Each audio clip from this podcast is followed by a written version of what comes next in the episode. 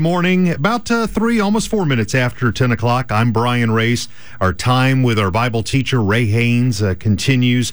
I hope you were with us a few minutes ago. Fascinating analysis of how we got the name of Jesus introduced uh, into our language. And uh, you were talking about the name Yeshua. Give us Sure. some more insights on the name of our Savior. And you know, the, this all kind of started because I we we we've always known that certain books of the New Testament uh, had been written in the Hebrew language, just because there was referrals to them uh, by ancient folks, and we have fragments of many of those books, all the Gospels, Revelation, many of Paul's letters. We have fragments of the Hebrew uh, versions of those. And uh, what I didn't know for a long time is we had the whole book of Matthew, which was a wonderful uh, treasure uh, in Hebrew.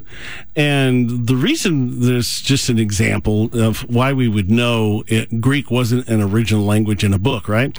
If you uh, have a scripture like an angel coming to Mary and to Joseph saying, "And you shall call his name Jesus, because he will save his his uh, this people from their sins."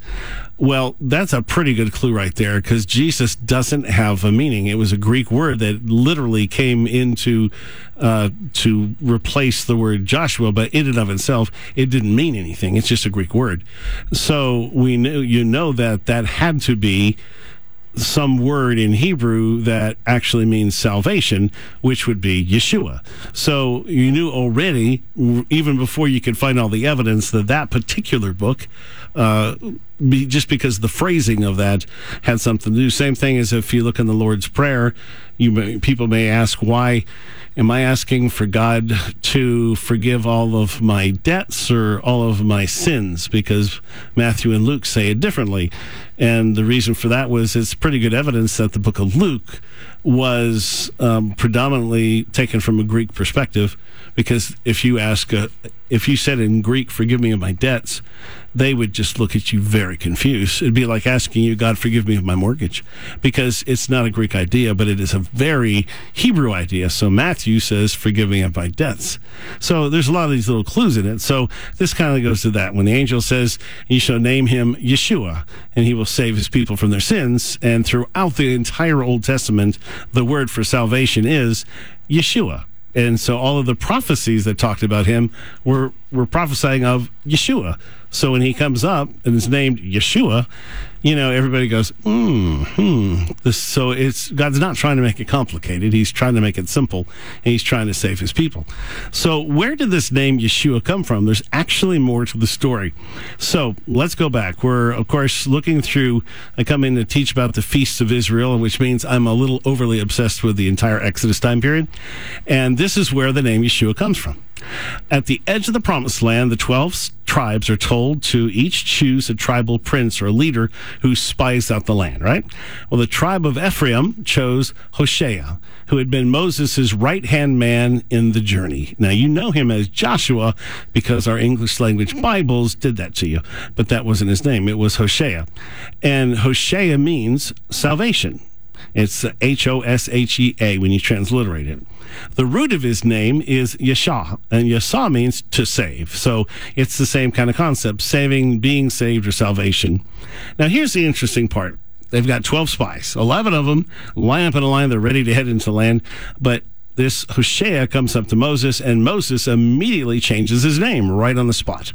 Now, he's been his assistant for all this time, but suddenly he says this Numbers 13, 16.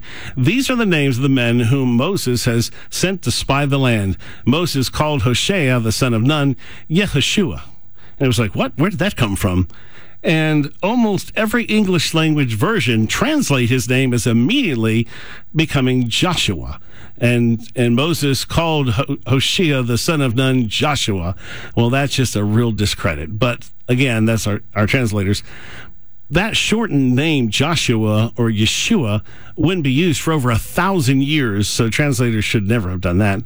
But here's what they did they had Hoshea and they had the, the root, so they create the new name, Moses, uh, created Yeshua. He did this. Took the root of Hoshea, which is that Yasa name, and he added the name of God, Jehovah, to it, which created Yeshua. Yeshua means Jehovah is salvation. Now, English Bibles translate it, the Lord is salvation. Again, they took his name out, which eliminates the presence of Jehovah's connection to the name, which is unbelievably terrible when you see all that happens in the Old Testament and why you need that name.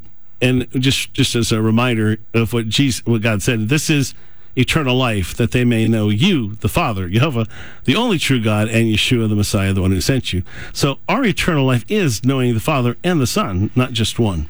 Yeshua was the first person to bear the name of Jehovah within his name. It had never been done before. Jeremiah 23 6 says that those four letters that make up the name of God, God Yud He Vav He, Y H V H, will be the name of the Messiah. And here's what Jeremiah 23 6 says In his day, Judah shall be saved, and Israel shall dwell safely. And this is the name whereby he shall be called Jehovah is our righteousness.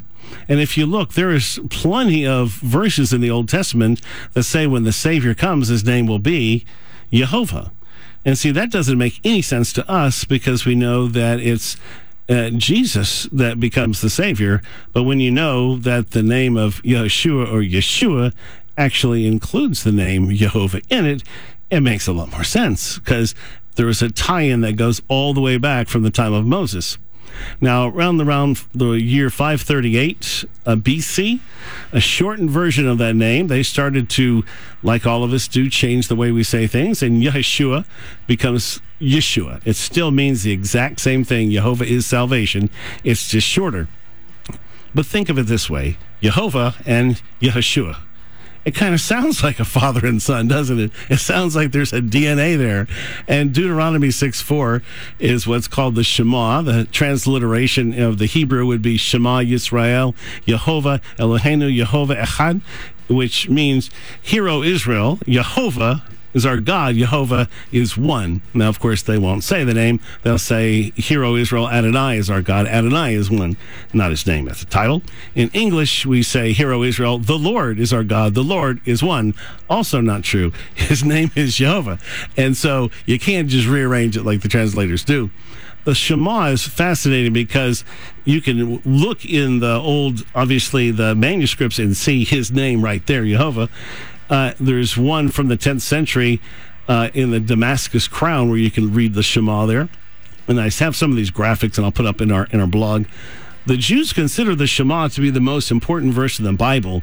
Jewish martyrs proclaimed it as they were being put to death. There is even an old custom of proclaiming it on your deathbed, so you leave this world with it on your lips. Sadly, for the last 1900 years, they've said it without actually speaking his name because that's and again that's the struggle I'm having with the rabbinic and orthodox folks is they've taken the name of God from their people and they're the ones that are given the name of God. So that scripture in Deuteronomy 6 goes on. Uh, not only do we, is our God one, it says, love Jehovah, your God, with all your heart, with all your soul, with all your strength. And when Jesus was talking, he also, somebody asked, him what's the most important commands? He added from Leviticus, love your neighbor as yourself. These commandments that I give you today are to be upon your hearts. Impress them on your children. Fear Jehovah your God. Serve him only. And, are you ready? Swear by his name. He's actually commanded it. And they won't even speak his name. So it just, you know, it's beyond silly. The name of God is mentioned three times in the Shema for the Father, Son, and Holy Spirit. And because God is, I am, past, present, and future. Now, here's a little tidbit of trivia. If you ever learn Hebrew, you'll you'll discover that this word I am, the name of God, that eheye, I am, the fact that God describes himself as I am has created one of the more fascinating qualities of the Hebrew language because only God is in the present tense. They don't say I am hungry, they say I hungry.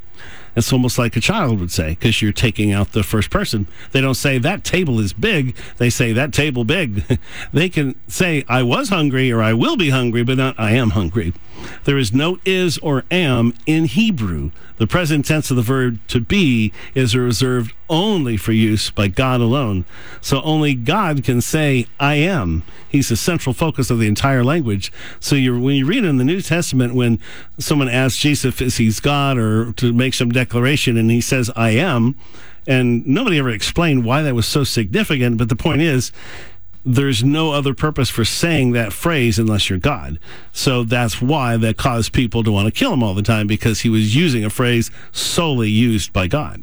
You alluded uh, to the fact that uh, at victory.radio on the blog, there'll be some uh, some graphics, some charts, uh, some, Everything some I've details.